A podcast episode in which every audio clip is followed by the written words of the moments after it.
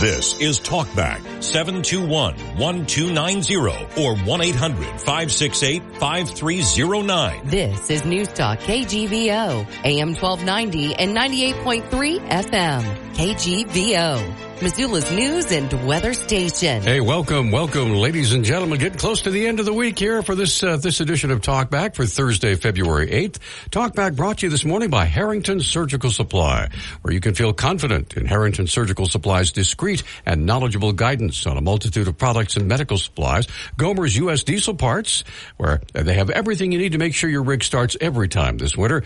Gomer's U.S. Diesel Parts and Service, right there at Palmer and West Broadway. Y West Storage is out at the Y on Two Smokes Way. You want to find out about pricing and availability? Here's the number 406 510 0590 because at Y West they're making room for you.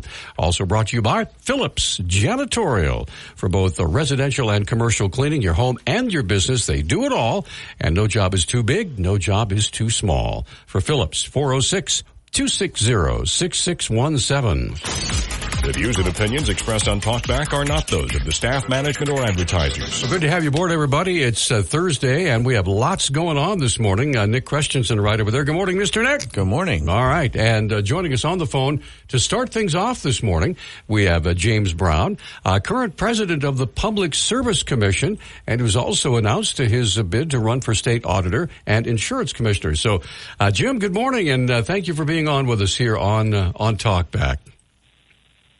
Yeah, good morning. Good morning, dear listeners. It's always a pleasure to be on. You bet. Let's talk about the Public Service Commission. I know uh, uh, there there uh, there's a lot goes uh, goes on with the five various districts uh, with the Public Service Commission. Perhaps the the most notable over the last year or so was the rate increase that was granted to uh, to Northwestern Energy.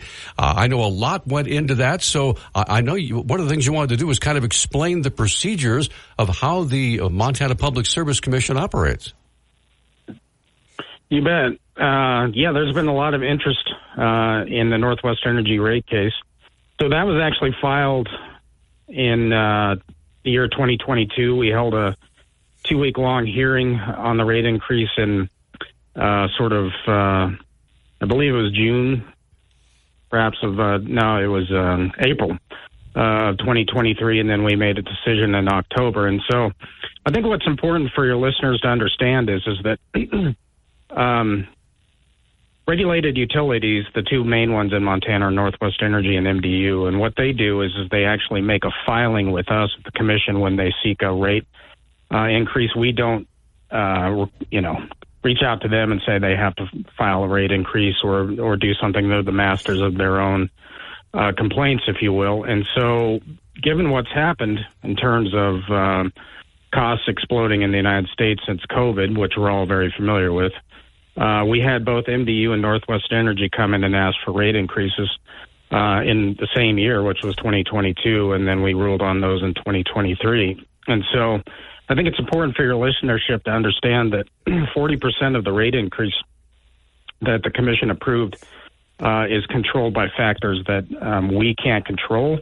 That would be the amount of property taxes uh, paid by the utilities under uh, legislative mandate uh, they are allowed to pass those straight on to the the um, customers of the regulated utilities, and then any market purchases the uh, uh, utilities make, those are also passed straight through to the customers. So 40% of the rate increase was out of our control. And then we found the rest of the rate increase uh, to be reasonable and just. And the reason for that was primarily because most of the rate increase went to um, Northwest Energy uh, rebuilding its infrastructure, namely its transmission uh, systems, in order to meet its required mandate to uh, provide power on demand.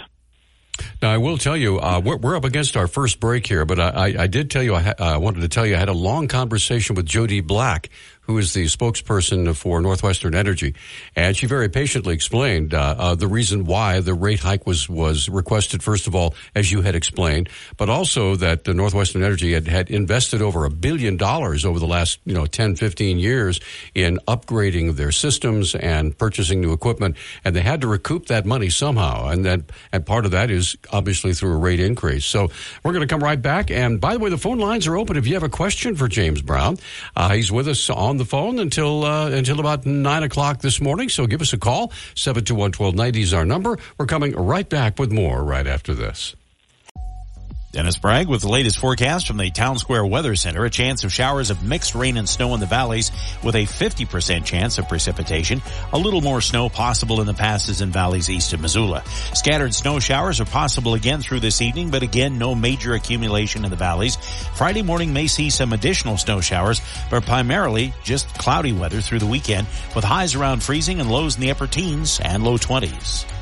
Okay, we are back on Talkback. 721-1290 is our number.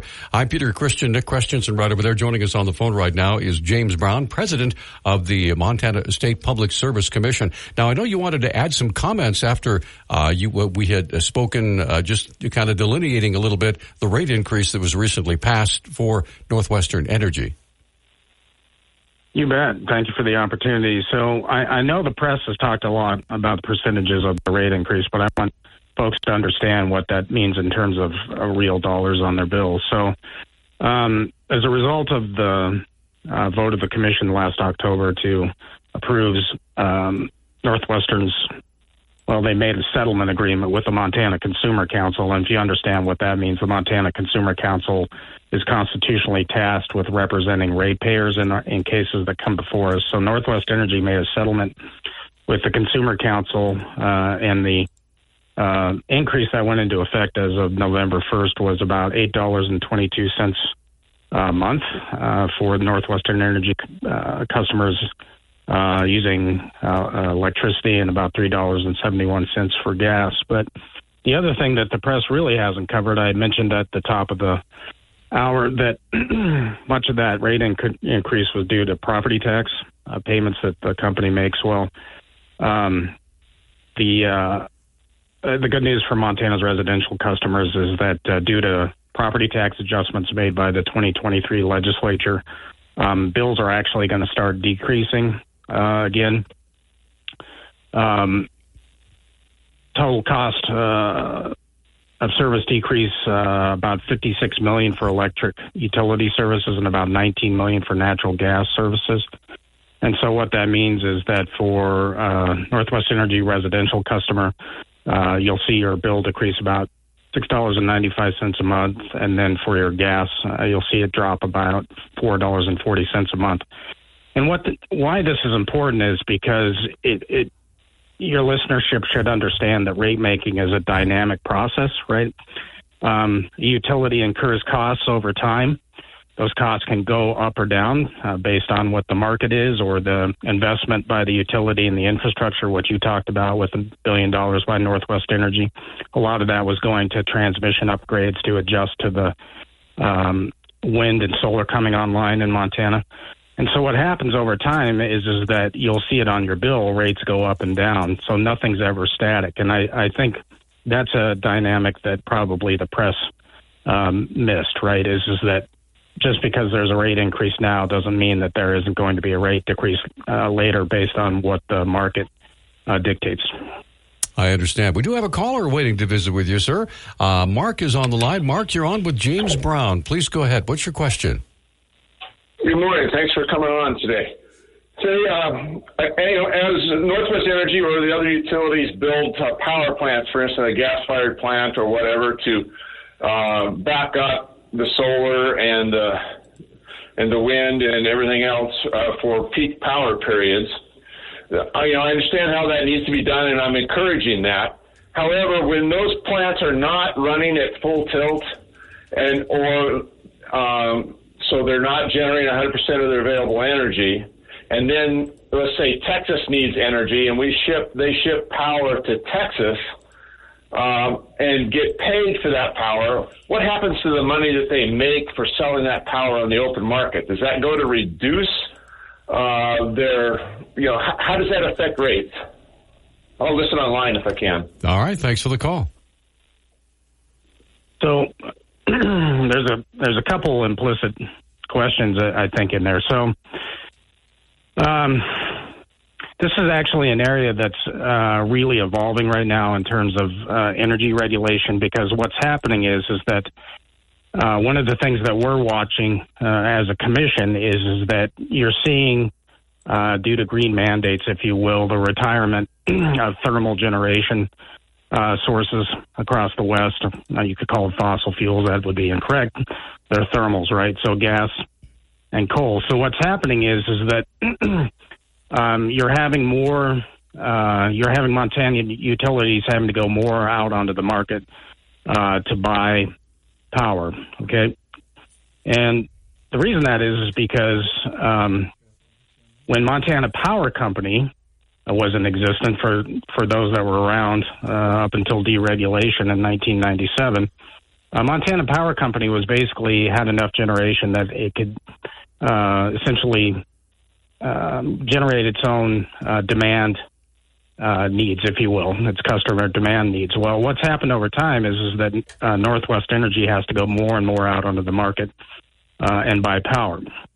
And what happens is, is that you're having these regional organizations created to uh, essentially facilitate the sharing of power uh, in the Western region, and we're keeping track of that.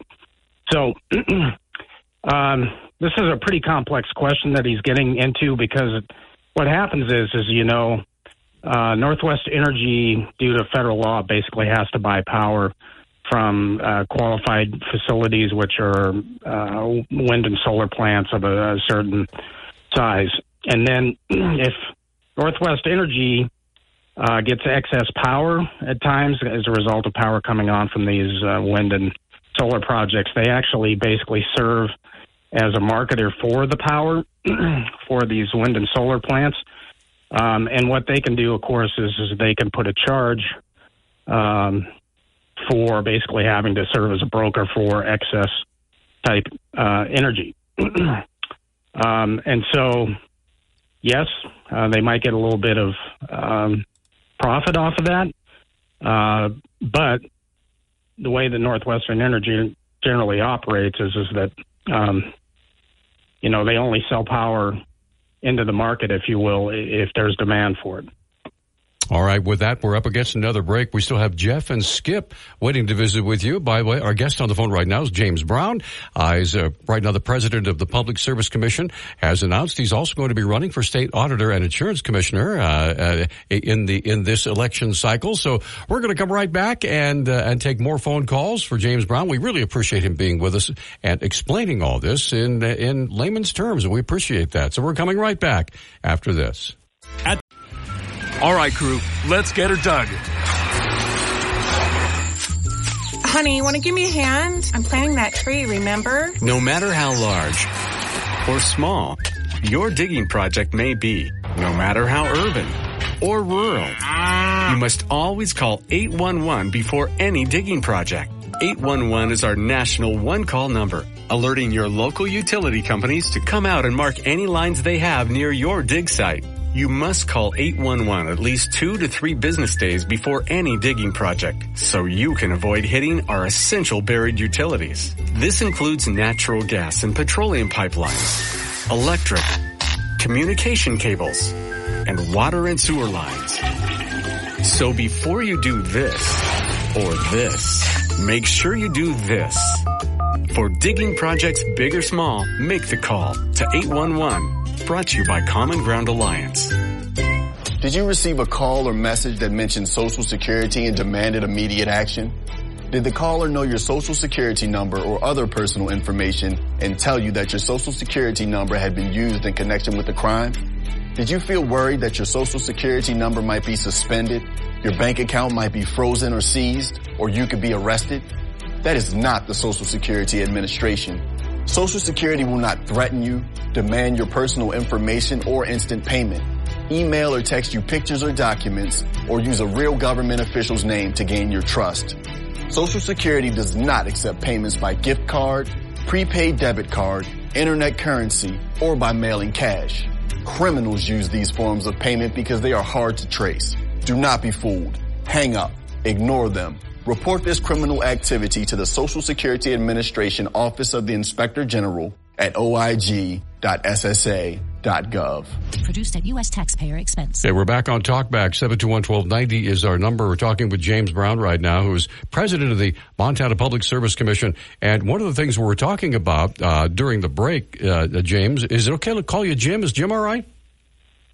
Yeah, either one. Okay. All right. Uh, uh, Jim, uh, want to talk about uh, the, uh, if you will, uh, the dependability of of Northwestern Energy being able to find the power it needs when we have another cold snap, and how they did on the last cold snap. And I know you've been keeping track of all that. Yeah. So obviously, we as public service commissioners um, have two main duties, right? One is, of course, to do the cases where we're looking at whether or not uh, rate increases and that sort of thing are just and reasonable. But the other thing we do, of course, is we look uh, ahead. We forecast and work with our utilities to make sure they're able to provide uh, adequate power to their customers, you know, over a 20 year period. And what we're seeing, and this is true for other commissions throughout the West, is is that there's real concern among our commission as well as other public service commissions in western states that the West isn't prepared to meet um, electricity uh, or power demand over the next uh, 10 years. And the reason that is, is because we're getting an increasingly variable resource stack. Uh, and what that means, of course, is, is that as, we're seeing retirements in, in coal generation and gas generation due to green energy mandates, uh, and you're seeing the the on, coming online of, of wind and um, solar power. What what um, what we're seeing is is a concern that uh, thermal generation is being retired at such a quick rate that um, we might be short on capacity due to the fact that we're not building alternative power or replacement power quick enough to do that. Um, uh, and the other thing that we're uh, so we're expecting perhaps risk of capacity shortfalls uh, starting around 2025 and uh, 2026 uh, if you can meet, if you can believe that. And then the other thing that's correspondingly happening is is that because the West population is exploding, as we all know from here in Montana, uh, demand is expected to increase by about 17% over the next uh, 10 years, um, which is uh, basically the biggest driver of that is due to the expansion of data centers, particularly in the Northwest, particularly in Washington State, right? And then, of course, the movement towards electrification is add, adding uncertainty to load growth. And so, why that's important is is that because Northwestern Energy is a regulated monopoly in Montana, right? Which means we have the basically the power to, uh, we as the commission have the power to approve uh, their rates that in return for what's called uh, uh, they get a reasonable rate of return, right?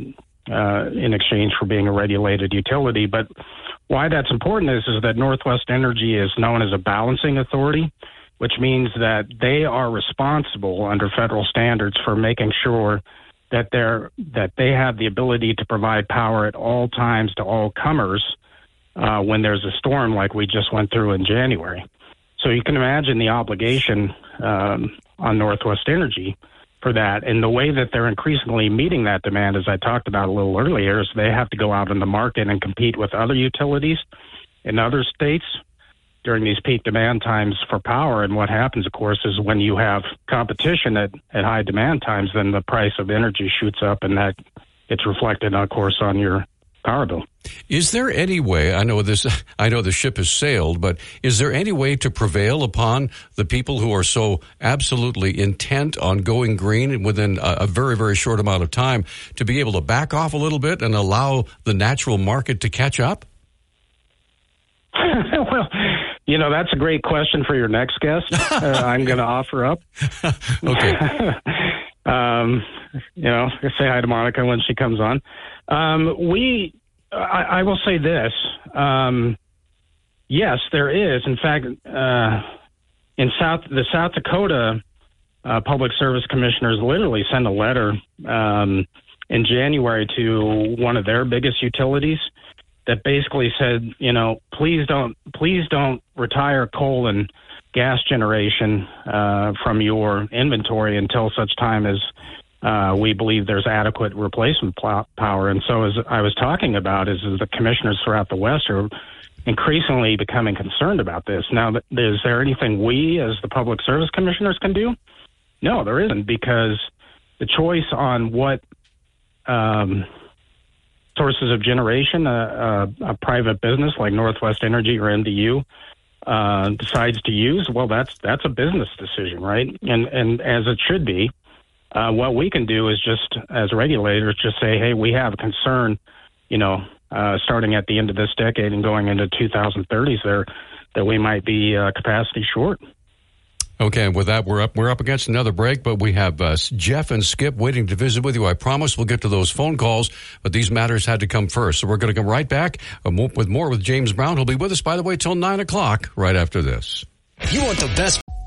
Dennis Bragg with the latest forecast from the Town Square Weather Center. A chance of showers of mixed rain and snow in the valleys with a 50% chance of precipitation. A little more snow possible in the passes and valleys east of Missoula. Scattered snow showers are possible again through this evening, but again, no major accumulation in the valleys. Friday morning may see some additional snow showers, but primarily just cloudy weather through the weekend with highs around freezing and lows in the upper teens and low 20s. Hey, welcome back, everybody. It's uh, it's the hour number one of Talkback for this Thursday. James Brown, uh, president of the Public Service Commission, also running for state auditor and insurance commissioner. And uh, let's get to to our callers who've been very patiently waiting. Jeff, good morning. You're on with James Brown. Go ahead, please. Hey, good morning. Uh, I wish I could say Justice Brown, but uh, maybe Auditor Brown will sound as good. So, good morning. I have two questions. There's so many things I could ask, but I really have two questions. One is that uh, the first is that I know that Northwestern is, is the 800 pound gorilla in the room, but uh, I live in Polson, so we're we're uh, serviced by uh, Montana, uh, Mission Valley Power, and power comes from Energy Keepers. And uh, over the last seven years since we moved into this house, I've seen a 66% increase in my utility bills. My base charges went up from when we came in twelve dollars dollars and fifty cents a month, um, and then the uh, we've gone from a one tier uh, charge uh, for electricity to a three tier charge. Plus, now we're getting charged for kilowatts and not just kilowatt hours. And so all of this has meant a 14% jump since October of 22 and a 66% jump, as I said, since since uh, 2017. And so, does Mission Valley Power and Energy Keepers do they have to come to you as well uh, for any rate increases? And then, if you could give us an update on the Laurel plant, because I just see that as completely essential to what you were talking about base load uh, requirements for Montana. Okay, thanks for the call. Go ahead, uh, Jim, please. Yeah, thanks for the call. So, let me start with the premise that uh, he's talking about. Yeah, um, we're we're seeing uh, energy costs uh, skyrocket literally across the West. There was actually a article in the San Francisco Chronicle dated uh, February 4th that talked about, and this is absolutely remarkable for those that um, are concerned about their bills in Montana. But so Pacific Gas and Electric uh, is the big um, power provider in in California. Um, the PSC uh, there just approved a rate increase um, that will take the average uh, bill in California up from about 195 dollars a month to 357 dollars a month in California. So um, we're seeing these all across the uh, West. Now, to the more uh, specific questions that were asked, we we do not regulate um, energy keepers. Um, essentially, what our jurisdiction is is uh, we regulate uh, investor owned utilities, so privately owned utility. Uh, we don't regulate the co ops uh, or energy keepers. Uh, in this case, I, I know that, uh, for example, there's keen interest that we've heard here at the Commission about what's going on with the Kerr Dam. But when the dam got sold to the um, tribe, uh, we don't have jurisdiction over that anymore. It's really become a FERC matter, Federal Energy Regulatory Commission. But what another thing that we're keeping an eye on, of course, is even though we don't regulate co-ops, for example, we are certainly in communication with the the co-ops um, about what's going on in terms of energy uh, production and capacity. Um, certainly, what they're concerned about is the uh, proposal to breach the dams on the Snake River, which you heard about, uh, you know, broke in December. Um, the majority of Montanans actually get their power uh, through the co-op system, and um, co-ops get most of their power through the Bonneville Power Administration, which of course is a federal type agency, and um, the co-ops are communicating to us, and of course, and out to the public that uh, if those those dams are breached um, on the uh, Snake River, uh, power bills are going to explode for co-op members, as, as you can imagine. But what's interesting about that, we were talking about the green energy, right? It, it's fascinating to me to watch um, these groups that that support, um, you know, meeting these green mandates. Uh, then support deals that uh, breach dams, which are a form of clean power, right? clean renewable power. It's it's really fascinating uh, to see the di- dichotomy on that. Now, let me ask you this: Would would breaching the dams simply end that power production there, or would it simply reduce it? Well, what they're talking about under the settlement agreement is is that there's going to be if the settlement agreement goes through, and so let's talk about the settlement agreement and who the parties are. So, d- d- for a little bit of history on this, for so starting in about the mid 1990s, there have been multiple lawsuits, federal lawsuits filed uh, against the BPA um, over the the dams on the Snake, and of course that has to do with um, protection of salmon and their and their spawning grounds, right? So the states of I believe it's Oregon, Washington, and then tribes um, located in Washington State apparently have reached a settlement agreement with the federal government to end these lawsuits. And the thrust of the settlement agreement is is that the, the federal government will appropriate a whole bunch of money uh, to build new energy projects in, in those states, basically wind and solar, as a replacement power for the power on the hydros. And so that is the theory of the agreement is, is that there will be re- replacement power um, and you won't be using the dams as a, as a source of generation. Wow. Let's get another call in before uh, we have to take a break. Skip has been waiting very patiently. Skip, good morning. You're on with James Brown. Go ahead, please. Oh, thank you, Peter. And uh, first, uh, please uh, review the question that you're going to ask your next guest that James told you would be a good question for them. Uh, and then, uh, and James, thanks for coming on and giving us a, the interactive lecture hall again. and I'll say you just reviewed a whole lot of things about those dams that I was going to ask you about. But I think I can think of another question, like, uh, for instance, the uh, Public Service Commission, other than uh, taking part in in, in uh, helping uh, regulate properly with a, I'll call it a formula, the the rates that say Northwest Energy would be charging their customers. Uh, there's other things that you guys attend to.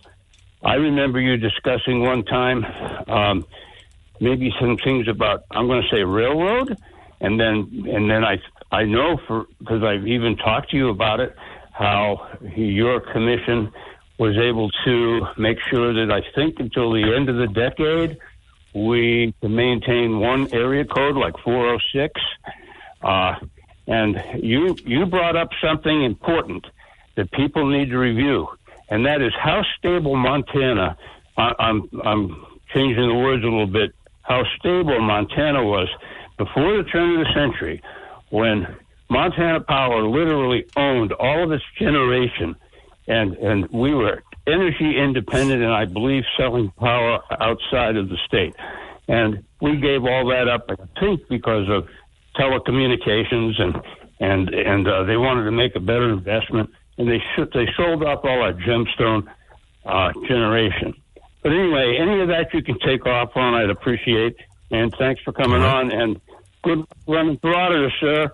I think we'll get you cloned. We'll keep one of you, one of you as auditor, and, and, and one of you on the right. commission. Thank All you right. a lot. Thanks for the call, Skip. We're, we're going to take a break. Come right back, and uh, we'll have he'll have him answer that. And we also have uh, Michelle waiting to visit with you. We're going to come right back after this timeout. Guys?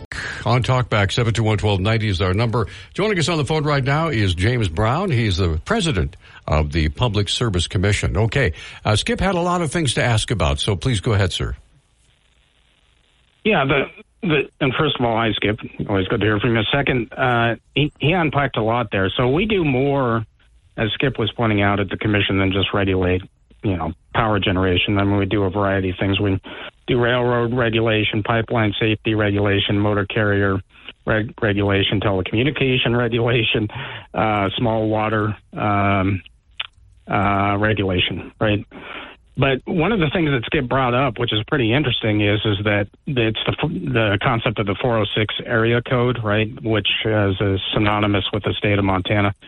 Well, the SEC, uh, the Federal Communications Commission, ac- actually regulates area codes. Uh, in 2022, we worked uh, with the FCC to ensure that the that Montana would just have one area code um, uh, for the foreseeable future.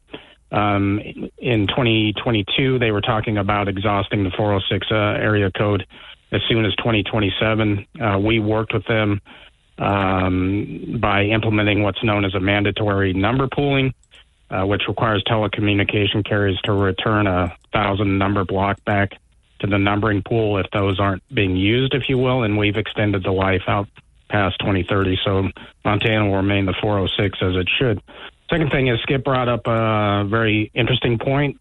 Uh, one of the things that Skip has certainly heard me talk about, and I talk about to the public, is is that uh, in 1997, the Montana legislature and then Governor Racicot made the uh, single worst public policy decision, in my opinion, in the history of the state of Montana, which was to allow Montana Power, which was a blue chip stock company, of course, uh, to deregulate and to sell off its assets and then go into the telecommunications business. And if you know the history on that, it Brilliant. led to two things.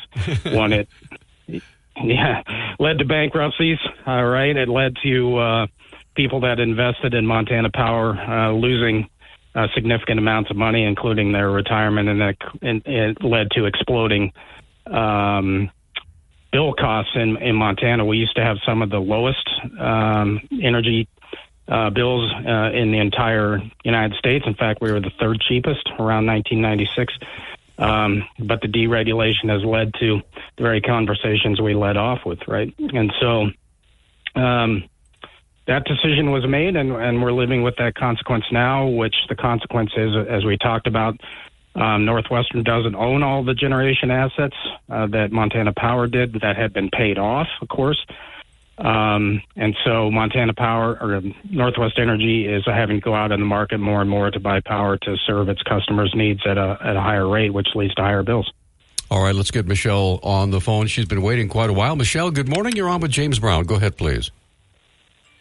Oh, thank you very much. I appreciate you putting me on the phone. I just wanted to um, shout out to uh, President Brown. Um, thank you for the uh, work that you've put in um, since. Well, Michelle, we we lost you. Are you there? Oh, okay. I'm sorry. Can go you ahead. now? Yeah, go ahead, please. um, so my freshman uh, session, I served on energy and telecommunications, where um, where I heard reports from um, the PSC and President Brown, and I remember um, I remember we were you know talking about uh, Colstrip and. Uh, and of course, the hydropower was in the background there, and so I'm I'm just really uh, really glad to hear that the PSC is monitoring that closely as as should be. But anyway, um, I I now serve on the Appropriations Committee, Section D, and we hear reports um, from the PSC, and I just wanted to say thank you so much for. Um, for the diligent work that you put in, and um, I look forward to the reports in the future. And I know we've come a long way, and I um, I know we're going to go far. So I just wanted to say thank you so much. Michelle, thanks for the call. We appreciate Let's- it. Go ahead, James. Yeah, that's really really heartening, and I, I very much appreciate that feedback. So uh, I'll I'll give kudos back to her. So as the representative stated, she was on the the legislative committee that was oversight of our agency, and now she serves on the appropriations committee that has oversight of our agency. so she's uh, very familiar with what we do, and we have a really great working relationship. And I, I just want to let folks know uh, down there in Ravalli County that uh, uh, the representative does a really great job, and um, I appreciate her work. All right, we do have we have Buck uh, just uh, came on the line. Buck, good morning. You're on with James Brown. Go ahead, please.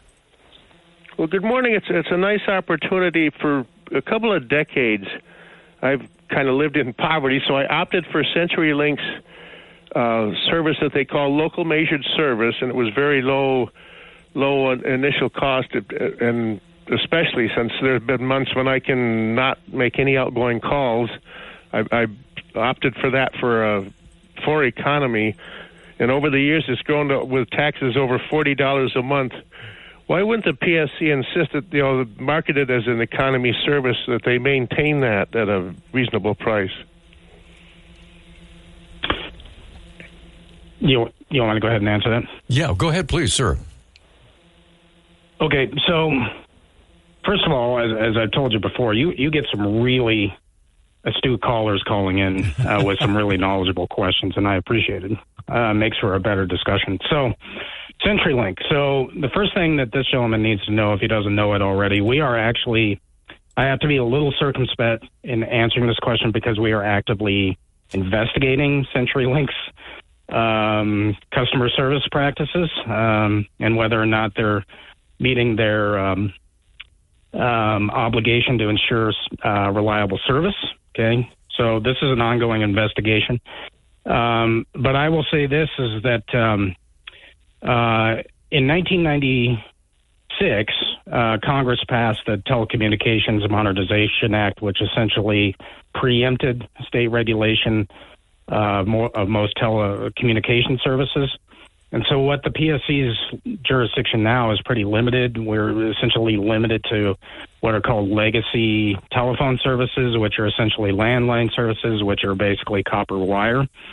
And what we're hearing uh, in Montana, of course, is, is that um, that that old copper wire system, which was called the Anaconda system, uh, is now being antiquated, and these telecommunications companies are not maintaining uh, those um, uh, infrastructure because it's not really economically feasible for them to do so. And so you're getting folks, particularly in rural eastern Montana, who are having extreme service problems. But what the gentleman should know is, is that we don't uh, we don't really uh, uh, rate regulate um, telecommunications companies, right? We un- unlike rate regulation of um, Montana Power or Montana Dakota Utilities, we don't we don't generally have that authority. What we have authority over is uh, to ensure that the customer service being provided uh, meets uh, with what has been essentially contracted for with the customers. And like I said, for CenturyLink. Um, we're taking a look at that right now. All right. And with that, we're up against a break. We're going to come right back. 721-1290 is our number. Uh, James Brown with us for about another eight minutes or so, seven and a half minutes. We're going to come right back after this timeout. So stay with us. This Dennis Bragg with the latest forecast from the Town Square Weather Center. A chance of showers of mixed rain and snow in the valleys with a 50% chance of precipitation. A little more snow possible in the passes and valleys east of Missoula. Scattered snow showers are possible again through this evening, but again, no major accumulation in the valleys. Friday morning may see some additional snow showers, but primarily just cloudy weather through the weekend with highs around freezing and lows in the upper teens and low 20. And we do have a, a, another caller just seconds ago to chime in. So let's get Tim on the line. Tim, good morning. You're on with James Brown. Go ahead, please. Good morning, gentlemen. As potential insurance commissioner, I have a question or a comment about title insurance in Montana. You can't change a piece of property without having title insurance. I've never talked to anyone who's ever collected on a title insurance policy. I've talked to many people who have had issues with title insurance and the most common answer to get back from the title insurance company is basically, oh, we're owned by attorneys. If you don't like it, sue us. Wow. All right. Thanks. Thanks for the call. So, uh, so James, your your thoughts on that? well, uh, good question. Um, well, I'm an attorney, so I'll have to put a disclaimer. Okay, on the, all right. On the front of that, uh, I can tell you that I've been involved with cases where actually um, the title company represented, for example, that there was legal access to a piece of property, and there was it was determined there wasn't, and uh, there were suits filed against the title insurance company, and um, those uh, claims uh, were paid paid out. Um, I'm not sure where to go with that question uh, beyond that, but maybe maybe this is a good segue into Yes. uh, my run for state auditor, which you've teased several times, and You I bet. appreciate that. Um, uh, so I know you have Troy Downing on your program pretty regularly. Um, Troy, Troy has done a great job uh, as uh, the commissioner of insurance and in securities, otherwise known as the auditor. And uh, as you know, Troy has announced that he's uh, going to seek uh, Matt Rosendale's Eastern Congressional seat if Matt jumps into the Senate race. And so Troy and I have talked, and um, I've uh, filed now for, as of January 18th, to run for that office, um, where I hope to uh, um, replace Troy, if you will, uh, if he does move on. Uh, I think I'd be really good uh, at the position. I mean, you've you've heard me talk a little bit about uh, uh, regulation of uh, the areas under the PSC jurisdiction. Um, uh, I have really good qualifications to be auditor. Uh, first of all, as, indicated, I'm an attorney uh, who has practiced in the insurance area, and then the second thing is I actually hold an insurance producer's license from the state of Montana. If elected, I would be the the first uh, commissioner to, I believe, hold an insurance license since probably 2000. Uh, and so I'm familiar uh, intimately with the areas regulated by the auditor's office.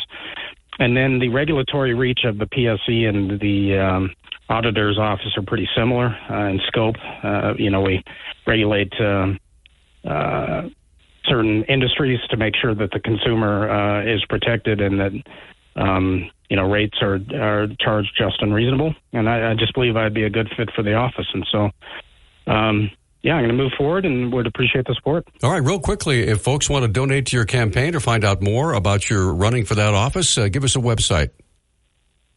Yeah, James Brown for Montana. JamesBrown4Montana.com. So the four is spelled out. It's not. It's not numerical. It's actually spelled out. So JamesBrown4Montana.com, and you can learn more about my campaign there. Sounds good. James, always a pleasure. Thank you so much for being with us, sir. Thank you. Always a pleasure. Your callers are great. You bet. Thank you so much. All right. Uh, we're going to take a quick break, come right back. And in the nine o'clock hour, we have Monica Tranel running for, uh, running again for Congress. And she has a lot to share. And uh, we'll be, be doing that from nine to 9.30 and then open phones from 9.30 until 10. So keep it right here. Monica Tranel coming up at the top of the hour. Be Sure to check your local law. This is Talkback 721-1290 or 1-800-568-5309. This is News Talk KGVO, AM 1290 and 98.3 FM.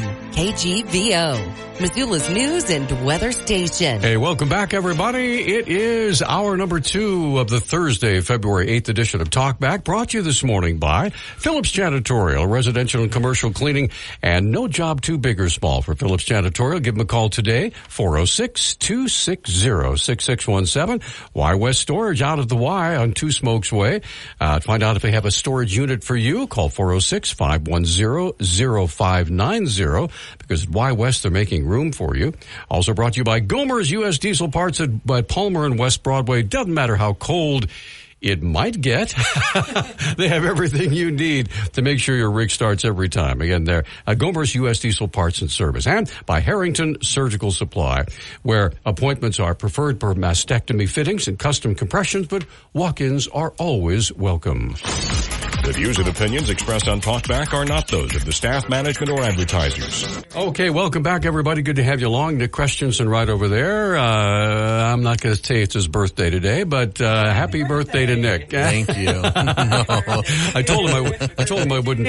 I told him I wouldn't do that, but I did it anyway. Happy birthday, dear Nick. All right, all right. So, so now we, we we are 23, thrilled, right? Thrilled Yeah, to have, I wish. Sorry, Peter. We're thrilled to have with us Monica Tranel joining us once again. Familiar spot for you, standing right there, running Yeah. for Congress against Ryan Zinke. I know you came this close. Yeah. Last time. Good and, morning, Peter. And, and Good so, morning. so it's good to have you. Uh, Thank uh, tell us what you're working on. Obviously, one of the things that I know you wanted to mention was what's going on at the southern border. Uh, You re- recently made some some headlines about that. So, if you wouldn't Yeah. mind sharing. Yeah, yeah. Well, I would actually kind of reframe that and talk about what's going on with fentanyl. So yesterday I was actually in Deer Lodge County, Anaconda, and they told me that they had just made a stop and uh, um, this re- recovered, um, you know, uh, taken four thousand fentanyl pills. Right.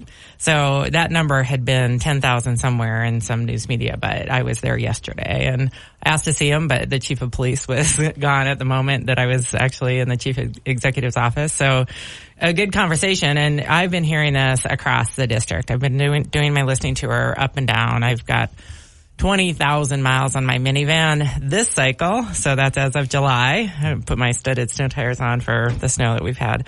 Um, but I've done ride-alongs with law enforcement from Dillon, southern end of the district, up to Flathead County.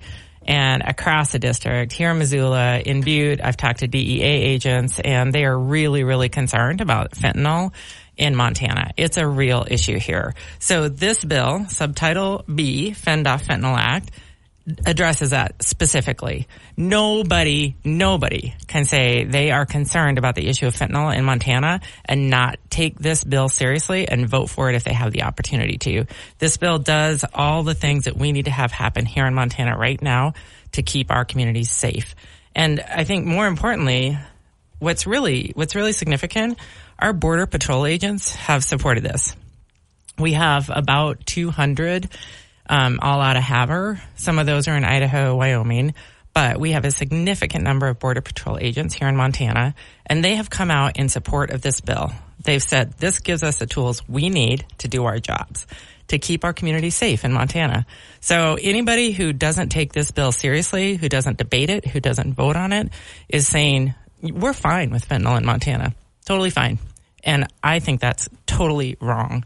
So as your representative in Congress, I would vote for this bill. Um, it it imposes sanctions.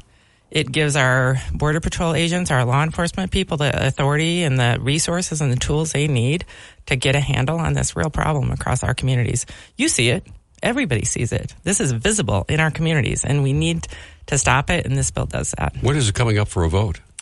Well, it's not because it got killed. Ryan Zinke said it's dead on arrival. He, he, I don't think he's even read it. Ask, you'll have to ask him that question. Okay. Um, but anybody who cares about fentanyl in Montana is going to take this seriously, and it was negotiated. Is there a chance to resurrect it? I, I hope so. And I think everybody in Montana who cares about stopping fentanyl should push all of our con, uh, congressional delegation to say, give this, vo- give this bill your serious consideration and vote in support of these things. Okay. So uh, we, we we have our first break coming up here in about two minutes. Should we take a call? Sure. Let's take a call. I believe uh, Skip has been wait. Oh, I'm sorry. Uh, let's get Skip on the line. Skip, good morning. You're on Talkback with Monica Tranel. Go ahead, please. Well, thank you, Peter. And don't forget to ask Monica the question that that uh, James asked you to ask her. By the way, uh, Monica, We're taking bets on what you're going to ask me, Skip. Is it true you've been on hold for 20 hours? No. No, he had been on hold for 20 hours. Okay, go ahead. Hit me. It, it, I usually ask you a nonpartisan question, things that everybody should be interested in. But but I I need to ask you this because I hate politics. But I I would like to know in your fundraising campaign, uh, uh, or the you, you know the way that you raise funds for your campaign, would you be willing to put on a cap uh, on how much out of state money you get? And I will ask the same question to Ryan sometime. But would would you put a cap on the percentage of out of state money versus in state money Oh, for look- your campaign? Look at the look at the like campaign disclosures that we have already filed. It's all out there. Thanks, you Skip. can see I've raised 1.3 million dollars. 70 percent of my money comes from Montana. I'm super proud of that. In contrast. Seven percent of Ryan Zinke's money comes from Montana. So you know who we're going to be serving. I will be serving the people who are sending me there. But look, we've got to get money out of politics. Period. One hundred percent the more you know I do this, the longer we go, the more convinced I am that my first bill will be to end Citizens United, because the people need to have their voice heard. Montana needs to have our voice heard. Ryan Zinke is uh, raising more money than than I am, and his millions of dollars are coming from out of state corporations. The you know people whose interests he's serving and the bidding that he's doing, and I'm I'm going to work for Montana. Skip, you know that. You've seen me. You've heard me. I've been doing. I've been at this a while now, and uh, and you know that I'm all about Montana. Okay, with that, we're up against our first break, and we have Joe and Bob, all both waiting to visit with you. 721-1290 is our number. Our guest in studio, Monica Tranel, running for Congress against uh, Ryan Zinke, and uh, we'd love to have your phone calls for about another 20 minutes. That's all we have with Monica today. So we're going to be right back after this timeout.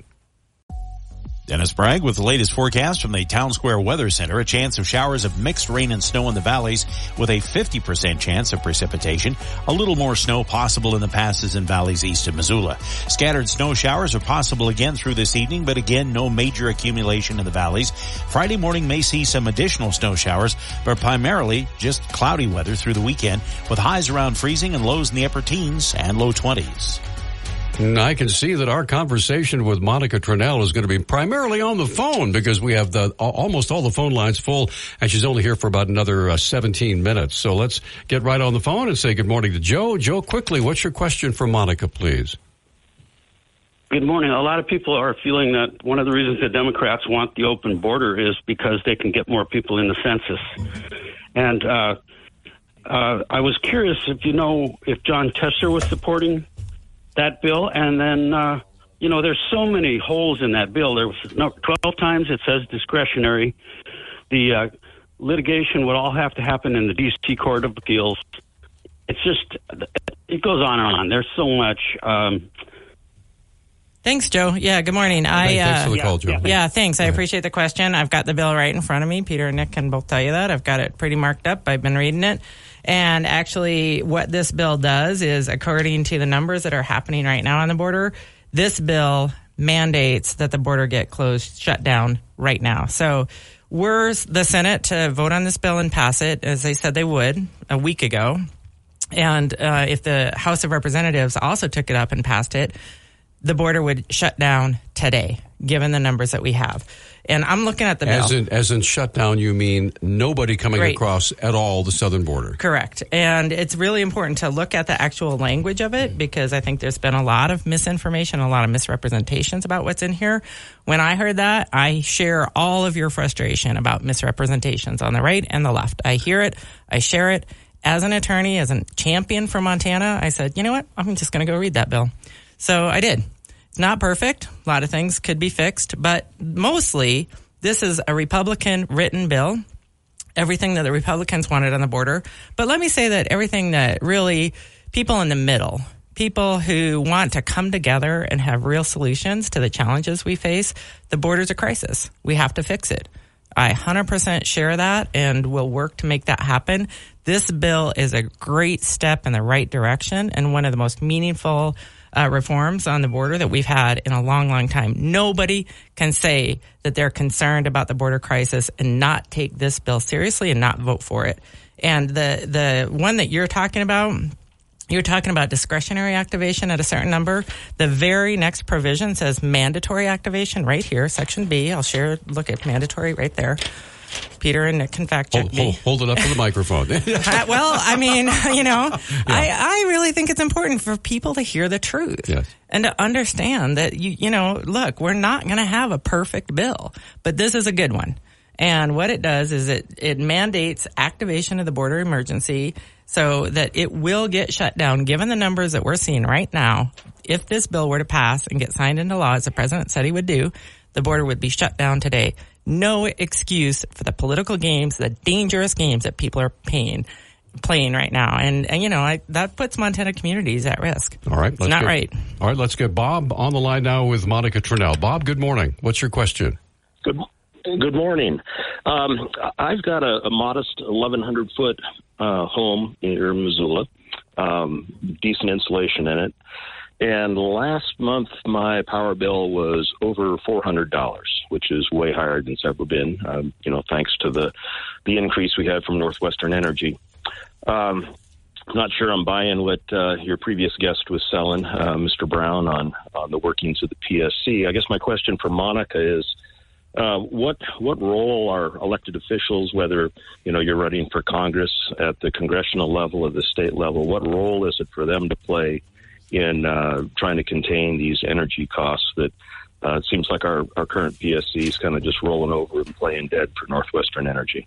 Uh, thanks for the question, Bob. The business of America is business, right? And uh, I never, you know, hold a grudge against any uh, business that's out to make money. That's their job. Their job is to their shareholders.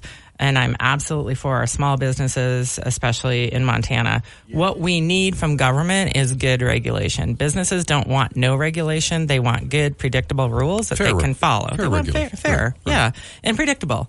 I mean, it costs these corporations a lot of money to figure out what their disclosures are, to figure out their, you know, reporting requirements, their compliance, and they'll do it. But it, when you change the goalpost, just like the Republican Party did with this bill, when you change a goalpost every time you wake up and turn around, nobody can live by those rules. So, with specifics to this, um, what's happening right now, we need a regulatory body that says, here are the rules that we're going to set. We're going to hold you accountable. That's their job. Northwestern is a monopoly, investor owned utility. So we're sending our money to Wall Street. Their biggest owner is um, BlackRock, a New York corporation. And that's where our money is going when the regulatory body says, Sure, you can have 10% rate of return. Sure, you can charge Montana ratepayers on the debt at Colstrip as if, pretend, it's 6%, even though it's only actually 4%. $3.5 million of our money every year out of the state. And that's the regulatory body's job. So the frustration that I have is that this has been an intentional, funded, calculated effort to tell us, the people in the middle, middle class Americans, Montanans, that government doesn't work. It does work, but we have to have good people in there doing the right thing for us, being accountable to us. Okay, let's get another call in before we have to take a break. Linda, Linda, you're on Talk Back. Please go ahead. What's your question for Monica Tranel? Go ahead, please. Uh, Hi there. I'm worried about the effect of fentanyl on our communities here in Montana. How do we deal with this crisis that harms so many families?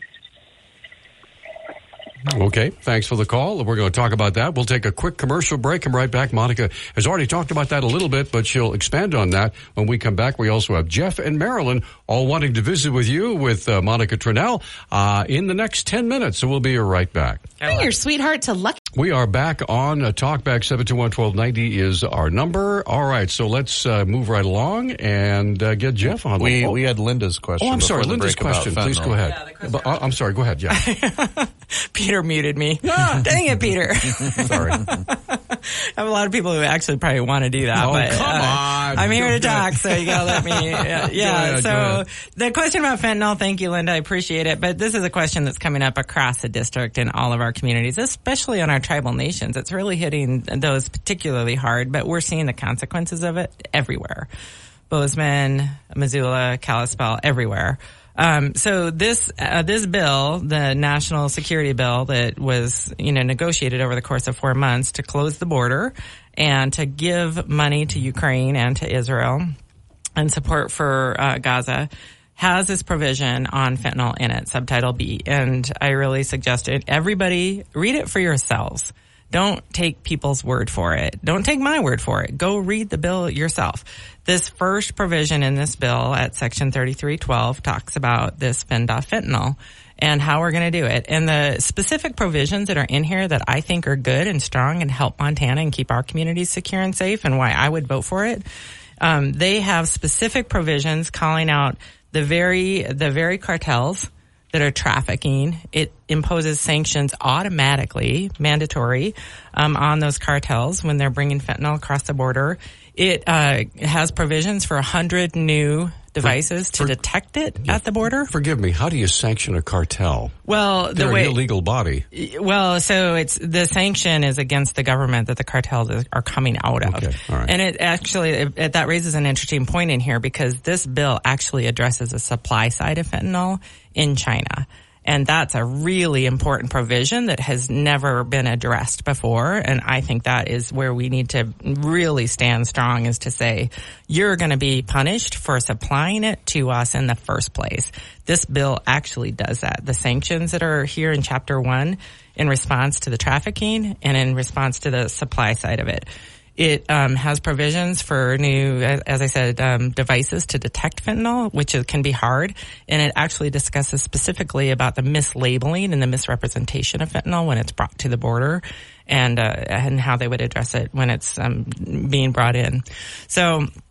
Excellent provisions in here, really strong provisions that are meaningful specifically for our Montana communities and address the very concerns that I've heard from law enforcement across our communities. Okay, let's get Jeff on the line now. Jeff, good morning. Uh, you're on Talk Back with Monica Tranel. Please go ahead. Uh, good morning, Monica. Good morning, Jeff. I uh,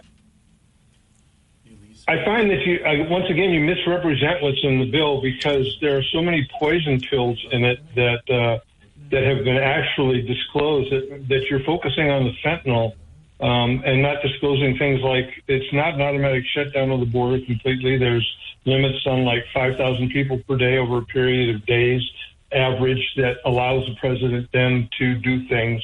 Um, and then it doesn't count people from Mexico. It counts people from outside of Mexico, or, or does, it only counts people from outside Mexico. So uh, there's a whole bunch of people that aren't counted in that 5,000. But the point I want to bring up is that um, we have existing law, particularly uh, an act that was passed the year I was born, 1952, Immigration and Naturalization Act, and Section 212F of that act, existing law, says, quote, whenever the president finds that the entry of any aliens or any class of aliens into the United States would be detrimental to the interests of the United States, he may, by proclamation, suspend the entry of all aliens or any class of aliens as immigrants or non immigrants or impose on the entry any restrictions he may deem to be appropriate. In other words, existing law allows President Biden to do exactly what he needs to do right now. So thanks for your question, Jeff. Yeah, more laws. Thanks. We, yeah, thanks for your question. More laws. Yeah, the well, so so the Republicans themselves have called for this law. They said they wouldn't, they absolutely would not negotiate aid to Ukraine, who desperately needs it. And if you're not going to support Ukraine, then just go ahead and let Putin take over the country. Ukraine. So, but they I said the Republicans said we're not gonna, we're not even going to talk about aid to Ukraine, who desperately needs it, and we need to stand with and behind until we get a bill on the border. So this bill on the border was a, a negotiation with the Republicans to say, okay, let's come together. You said you want that. We agree. We think the border is a crisis. Let's come together and hammer out a resolution. This bill was written by Republicans coming together with the middle to say, let's get some fixes in place. And pretty sad state of affairs in America if the last time that you're citing authority for the border is 1952. I think we need Congress to get Why? in action. Well, if that, how long we, ago is we, that? We outlawed murder. so uh, let me just answer, Jeff. Let the- me answer. If you're actually interested in my take on this, I'll give it to you. So, and I think you should read the bill. I'll point you to this specific provision that you're talking to, uh, talking about. It's at page 211. Subsection 3 talks about activations of, of authority. Subsection A is discretionary, as you note. That goes to the secretary, and subsection B is mandatory activation. That is effective today, given the numbers that we're seeing, and it's it's just false to say anything different. Go read the bill. Pull it up on your computer. We can talk through it together. I'm happy to do that with you. Anybody want to have a have a discussion on this border bill? I will invite you. We'll do an open session. Well, let's go to the library. Let's have an open conversation anywhere about the reality of this bill because I think it's good for Montana, and I, and I'm happy to talk through those provisions. If some of them should be changed, updated, modified, And Jeff, let's talk about that. We are out of time for Monica. We have less than a minute left. So, uh, real, real quickly, uh, why should people vote for you, Monica Tranel? Because I'll do right by Montana. I will be a champion for the middle class, for the invisible people who feel left beh- behind, who don't feel like either the right or the left is really championing their interests and doing doing the work, the hard work of governing. Look, government is necessary. We live in a democracy. We have agreed to govern ourselves. We've made that agreement with each other that we're going to govern ourselves. And then we're going to live by the rule of law. I've spent my career as a lawyer here in Montana trying to advance the right thing on behalf of Montana. I know Montana. I live here. I'm raising my kids here. I only have one home. It's here in Montana. And I'm all in for the middle class, for government, for Montana, and doing right by our state and doing, you know, doing right by our middle class families, growing the middle class, investing in who we are, investing in education, investing in healthcare, investing in our communities. It's who I am. It's how I grew up. Website, email? MonicaTranel.com. Anybody who has any questions, send them to me. Monica at MonicaTranel.com. I believe in representative democracy. I'm available. I'll answer your questions. I'll listen to them. I'll respond to you. And um, let's have conversations. All right. Real conversations. Monica, thanks for Thank coming. Thank you. Appreciate it. Thanks, All right. Peter. And we are out of time for Monica, but we do have open phones for the next half hour. If you would like to state your point uh, after after Monica leaves, sorry about that. She has places to go. So we're going to come right back with more of Talk Back and hopefully your phone calls right after this. We've all got Okay, we are back on Talkback. 721-1290 is our number, 1-800-568-5309. Uh, Dennis Bragg was kind enough to give us a, a brief update of what's going on with an accident uh, on Highway 93 between here and Lolo um, about a, a truck that was full of bricks, I guess that uh, uh, that crashed, and uh, it's quite the mess. They're they're trying to clean up the mess right now, uh, but traffic has been delayed. I think that's the latest update, right, Nick? Uh, there's a little more than that. Um, yeah, there's uh, they're confirming the accident, the sheriff's office, and it's impacting both the southbound lanes. That final curve just before the flats, um, and there's some slowdown on the northbound too. Obviously, as people are approaching the accident. But yeah, we are aware of the accident. I know it's slowing everybody down. So yeah, if you're listening, just drive safe and be careful, and uh, we'll provide more info as we get it. It is slick, so uh, please slow down. Uh, the, the the article we did with uh, with Sergeant Nelson from the Highway Patrol talking about how Montana's number two in the nation for fatal accidents, uh, fatal car accidents uh, in the first few uh, first couple of months of this year, and uh, he said the number the, the the two things are a too much speed and people not wearing their seatbelts. So yeah, take that to heart.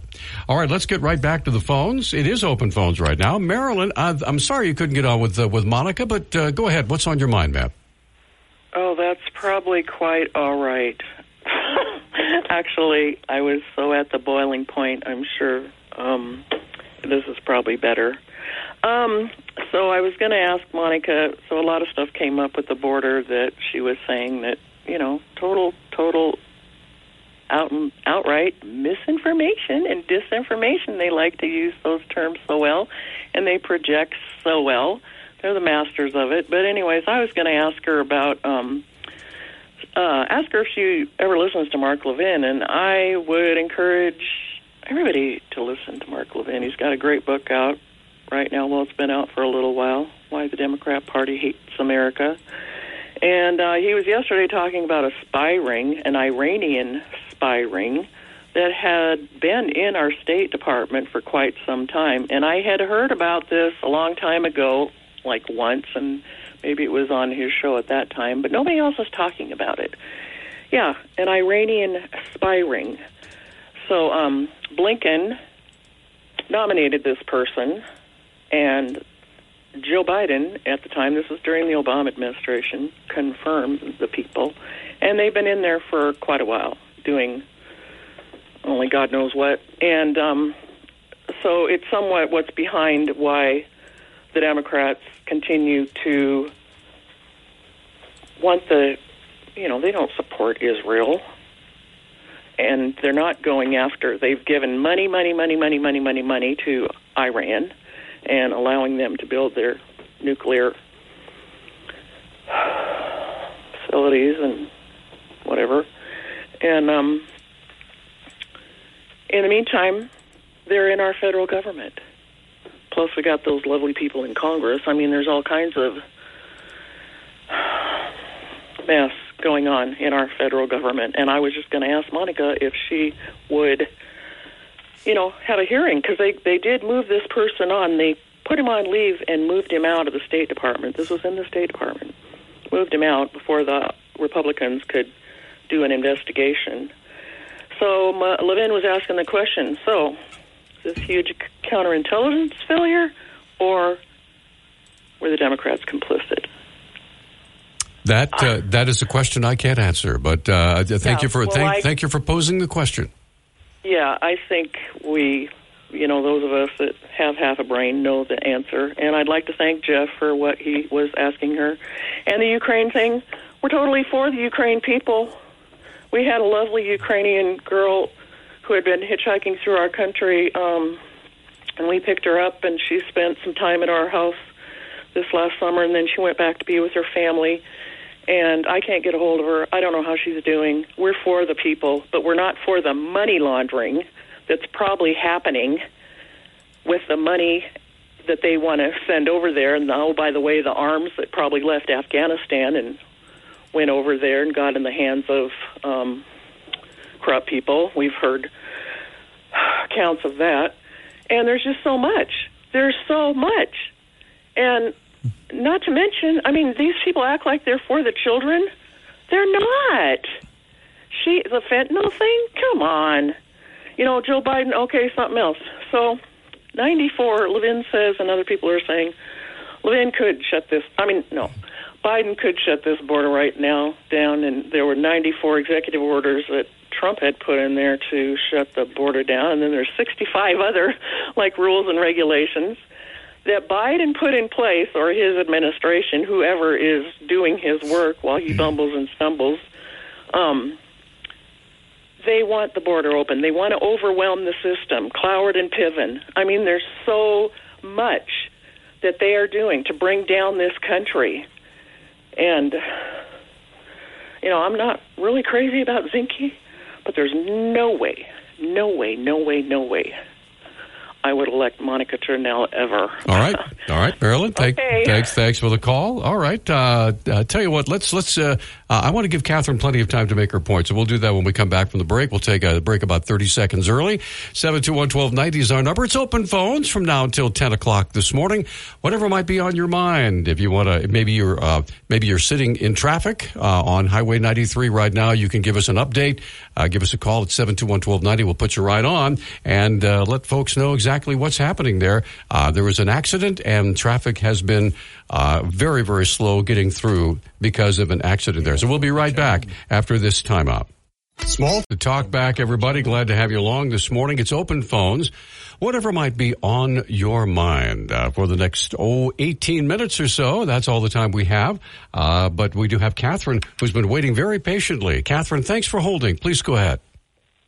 Yeah, I just wanted to say I I thought uh, Jeff's call was uh, interesting because um, Monica was trying to disrupt his question. I, I noticed that she kept trying to interrupt him, and um, her uh, contention that the law um, Jeff noted is um, outdated makes me wonder uh, what she thinks of the Constitution because laws um, generally are not. I mean, they they are applicable um, and uh, should be followed. I think, um, and that one was pretty the, that he mentioned is is is pretty straightforward. Um, so I don't think there's any need for this new bill that uh, that uh, is in, in play here. Um, so, oh, there was one other thing I was going to bring up, but I did send you a um, little blurb from uh, a border, well, from a police officer in Denver. Did you get that? I, I have it right here. Yes, ma'am. Uh huh. Officer Yeah, tell uh, um, officer tells whistleblower about sleeper cells from. Uh, Yep. Yeah, yeah. From the open border. Yeah, that um, he he's talked about how there's uh, all these sleeper cells that they are aware of, but they are not allowed to talk about in Denver. sleeper cells of of um, Al Qaeda was the one that he specifically mentioned. Wow. That there are several hundred um, people in uh, Al Qaeda in a sleeper cell in Denver that they have been starting to try to arrest. So there's that. Um, all these things going on makes me wonder what's uh, what's coming down the pike. Anyway, Well, yeah, I, I, and and and if you're if you sit around worrying about that uh, too much, it's going to drive you crazy because when you think of what there's eight to ten million people uh, that are undocumented that have rushed across the border. We don't know where they came from. We don't know where they are. We don't have any idea what they're doing. And uh, they, you know, th- there's a lot of well, they could be doing this and they could be doing that. So uh, we we just don't know, and not knowing is the biggest problem. exactly. Um, because information is being denied and being obfuscated, I believe. So, Information is Um, power, right? all right. all right. Thank, Yes, it thank, thank, thank you, Thank you. thank you for the call. We appreciate it. Thanks for holding so long. Emmett, good morning. You are on Talkback. Go ahead, sir. What's up? Well, thanks uh, for taking my call. Happy birthday, Nick. Didn't know it was your birthday. Happy birthday. Sorry to embarrass There he you, but There he is, ladies and Thank you, thank you. Go yeah. ahead. Well, anyway, about this bill about the border, I thought it was killed yesterday. The Republicans killed it and wouldn't vote for it, so I thought it was dead in the water. You know, dead on arrival. I don't understand. Or are we trying to resurrect the bill, or what's happening? I believe they're trying to resurrect it. Yeah, that's yeah. We wouldn't be talking about it because I thought it was just dead on arrival and shelled, you know, back to wherever, you know, never going to be voted on again, like daylight savings time. But I guess I just normally I don't c- um, complain about the guests, but I have to say I was disappointed in Patrick Barkey yesterday. Really? You know, I did call in, try and explain my concerns about the working middle class and people here in Montana struggling to make ends meet. You have a job and you have to shop at the Walmart, you know, and we're not feeling the effects of Biden's wonderful, wonderful economy and how our even though our wages are rising, you know, the rent and the whole thing is eating it all up and property taxes and the inflation. It's just I don't think Patrick Barkey understood what it really is for average working folks. You know, you meet any of them, from truck drivers to any of them, they'll tell you the same thing. I think that the Biden's economy is a failure. I feel like Patrick Barkey was just really playing the shell game and was just av- out of touch with, the, with what I would call the blue collar class, Well, the diggers in the j- Yeah, yeah, you know. in, in his defense, you have to remember he he is he's not a politician. He's an economist, right? And so his his Yeah. job is to look at the overall economy and all the different aspects of the economy, and then put them all together into some sort of uh, coherent, cogent uh, way of of looking at uh, where we are at the present and where we might be headed in the future. So uh, he, he's not a policymaker. He's not running for office. So you know he he, he basically uh, tells it like he sees it.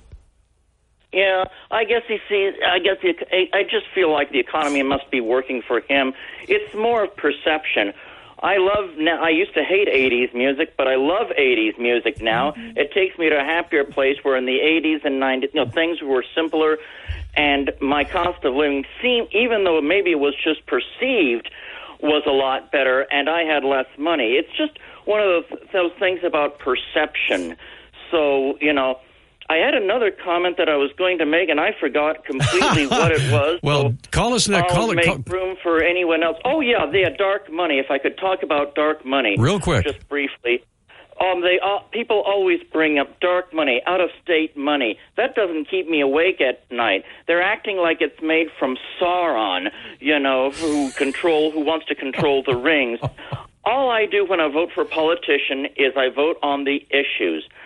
Who funds the politician? I don't care who funds the politician as long do they support my values and then I w- go into the voting booth and make my decision based on the values and often it's third party so I don't understand all this crazy concern about dark money, dark money, out of state money, like Sauron from the Lord of the Rings All right. controlling. It doesn't make any sense. So- Well, I, I will tell you this, and thanks for the call, Emmett. Uh, one thing I do appreciate is that Emmett votes. Right, I, I, I, and and and you know me, I'm that that that's my hobby horse. I'll, I'll jump on that platform every day. If you don't vote, what are you talking about? you have nothing to say, in my opinion. But anyway, uh, Harry's up next. Harry, good morning. You are on Talkback. Thank you for holding, sir. Please go ahead. Yeah, good morning, and uh, dittos on happy birthday there, Nick. Uh, Thank you. Uh, they, uh, this, I, uh, well, first of all, I'll just uh, comment to Marilyn and other people who say they are doing this. Uh, this they, I think, I know who they are. It's, the reptilians. You know who they are, don't you? They, they're they're taking over everything. They're they're infiltrating, killing everybody. Yeah. Okay, but anyway, uh, what I really want to call is the uh, the this uh, fentanyl the crisis supposedly. And uh, the trouble is, I keep hearing, well, we have a problem with fentanyl. No, we don't. We don't have a problem. We have a problem with people taking pills that they don't should be taking. I mean, there's a some lady, her child, 14 year old child, died from fentanyl poisoning, which was horrible. I think anybody whose kid dies is horrible. But they said, well, he thought he was taking uh, OxyContin. What is a 14 year old kid taking OxyContin for? That's crazy. I mean, this, you know, if if the they were shipping in pills laced with cyanide, would we be saying, oh, we have a cyanide poison or problem? No, it's people. You know, it's if people could take it and stop taking these pills, guess what? Uh, they would stop. I mean, it, to me, it's just showing how bad our nation is about uh, taking illegal drugs. I mean, uh, it's because all these people would have been, ta- you know, nobody's going to say, ah, fentanyl is coming in now. I'm going to start taking fentanyl. Boy, that sounds like good stuff, man. You know, it's um, Well, let's let, that, let's let's put it this way, Harry. There there would not be the huge supply if there wasn't a demand. And, Exactly. and, and and very few people talk about the demand problem. How, how, how do how do we solve that problem? How, how do we Well, uh, convince that- people they don't need these drugs to live successfully? Oh yeah, I know, and that that is the hard part. But yeah, to me, like I said, it just, it's just amplifying. and showing how bad the you know, illegal drug taking is. Because if it wasn't killing people, they'd still be taking these drugs. They just wouldn't be killing them now. I mean, you know, so it's not like the t- Tylenol thing where somebody you know had tampered with Tylenol and stuck it back on the shelf. And the, the the cartels aren't grabbing people and holding them down and putting fentanyl in their mouths. I mean, these people are taking these drugs on their own. So it's like I say, it's not a fentanyl problem. It's illicit drug right. taking problem. Got it. Harry, thanks for the call. But we're up against a break. Where it's a one minute timeout. So we have Mark and Jeff. Just about enough time to give everybody a chance to, to sound off here when we come back on open phones uh, in one minute. Okay, we're back on Talkback. Open phones continues for another seven minutes, so let's get as many calls in as we can. Mark, you've been holding the longest. Thank you for your patience. Please go ahead. Good morning. Say, I was wanted to follow up with Jeff uh, on the Section 212F of the Immigration and Naturalization Law. I heard about that the other day and looked it up. And my, my first question was, um, why in the world would President Trump not just invoke that and close the border? Well, I, the answer, and I have not found the specific text on it yet, I guess, is that the people that are claiming asylum are exempt from those proclamations from Section 212F. I'm looking for that exact text now, trying to find it, but I haven't been able to do that. Uh, anybody out there that knows anything in regards to that, I'd sure like to hear about it on, online or uh, from the show. Anyway, um, if it is that simple, and we could and we could include people seeking asylum in the proclamation to not to close the border, then it's a pretty simple bill to pass to do that. We don't need all this other crap. All we need is a simple bill to do close the loophole. Thank you. All right, thanks for the call. Uh, unfortunately, there's no such thing as a simple bill anymore. Uh, but let, us get uh, Jeff is back. Jeff, uh, thank you for your patience. I know you wanted to clarify some things, so please go ahead. Yeah, um, Monica very cleverly introduced this as the bill that reduces fentanyl at the border. And that's not what this bill does. This bill is primarily a foreign aid bill, $118 billion bill, and on it, $20 billion is for the southern border. That means $100 billion to aid for Ukraine, Israel, humanitarian assistance, and countries in the Indo Pacific. So I'm not criticizing any of those, but that's not primarily a border bill. That's primarily a foreign aid bill.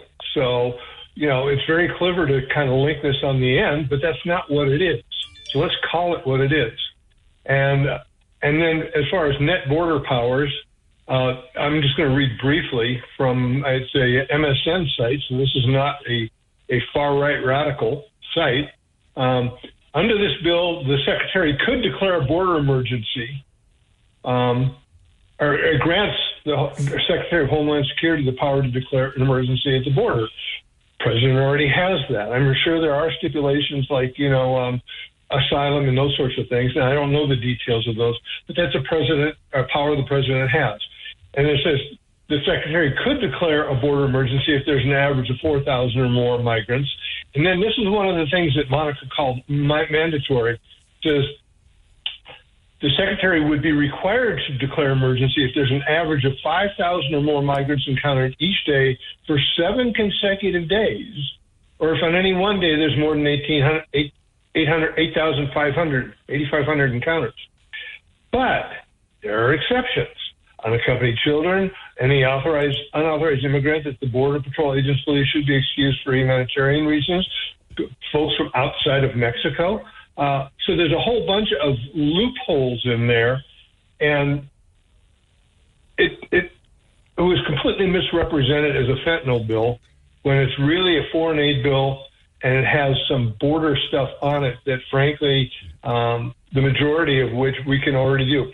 You know, previous caller talked about what President Trump did. He just followed the law. He said, "I'm going to close the border," and he got fought by uh, bureaucracies and uh, and parts of Congress, and he managed to do a large part of that anyway. But uh, President Trump did. But President Biden can do the same thing. That's my frustration. Is there's nothing new we need to do. All he has to do is rescind those rescissions that he made of executive uh, orders, just put them back into effect, and the border crisis is largely solved. Not completely, but largely. So, my point. All right. Thanks. Thanks for the call. By the way, uh, have you been listening to the oral arguments of the Supreme Court? I have not. I haven't had a chance All right. to. Just checking. All right. Thanks so much, Jeff. You have a great day. Appreciate it. Always a pleasure. Uh, we have exactly two and a half minutes before we're, we're done with Talkback this morning. Uh, Mr. Nick, what's coming up on tomorrow's fabulous radio program? Uh, so uh, we're going to have the Mansfield Center from eight to nine, and our guest is going to be, and I may be saying this wrong, but Oksana uh, Nezivankov. Oh, and it looks like Dave wants to call. Uh, Okay. I'm going to just put him on hold once. Okay, go ahead. Go ahead. Go ahead. Go ahead. Good. There you go. All right. So we'll, we'll try to we'll try to get him on if we can if we have time. Go ahead. All time. Uh, real quick, uh, she's a Ukrainian professor currently living in Paris. Wow. Uh, she hosted a series of Mansfield dialogues after Russia's invasion of Ukraine in 2022. Okay. Um, she's participating in a dialogue on February 22nd at the Mansfield uh, to reflect on the conflict two years after Russia's initial invasion. So that'll be eight to nine Okay. um, with her as well as the director of international programs, Peter Baker. And then nine to ten, we will have City Talk, but we can try to get Dave's call. All real right, quick. Dave. We have about a minute and a half, sir. What's on your mind? Please go ahead. Gee, I got a whole lot to say about immigration. So Go- I, go I'll have to save it. I'll have to save it for another day. But uh, I read a lot of immigration law from 1790 on down, and it's changed over the many years. And to say that a 1952 law that was passed is the law of the land and that gives Donald Trump the right to shut down the border is is not accurate information. And but as far as the present bill goes, um, I agree. It's not. It's not a good. It's it is not a. It's a flawed bill. And Well, aren't, uh, aren't, aren't, aren't, aren't, aren't they all flawed bills, Dave? I mean, exactly. no such thing as a perfect bill, right? Go ahead. I'm sorry. Right. It is. It's true, and I believe, in my opinion, that that it's worth worth putting into place and then working to improve it, just like all the other laws that happened from 1790 on down to present day. All right. So we'll have the the long term discussion in a, in the near future. You got it, Dave. Thanks for the call. We appreciate it. Sorry we uh, uh, were, had to cut you off, but uh, we have to go to a birthday party. No, I'm just kidding. it's Nick's birthday today. Happy birthday, Nick. Thank you. He's uh, our fearless leader around here. So, uh, again, coming up tomorrow, lots of good stuff uh, from the Mansfield Center. And Whoa. What? What? Uh, Missoula County Attorney Kirsten Pabst just announced retirement. Really? Supposedly, yeah. Anyway, sorry. That, that just came across. Wow. Wow. Can I claim that one? Uh, yeah, you might as well jump on it. Yeah. I think I will. All right. Have a great day, everybody. We'll see you tomorrow morning at 6 with Ace on Montana Morning.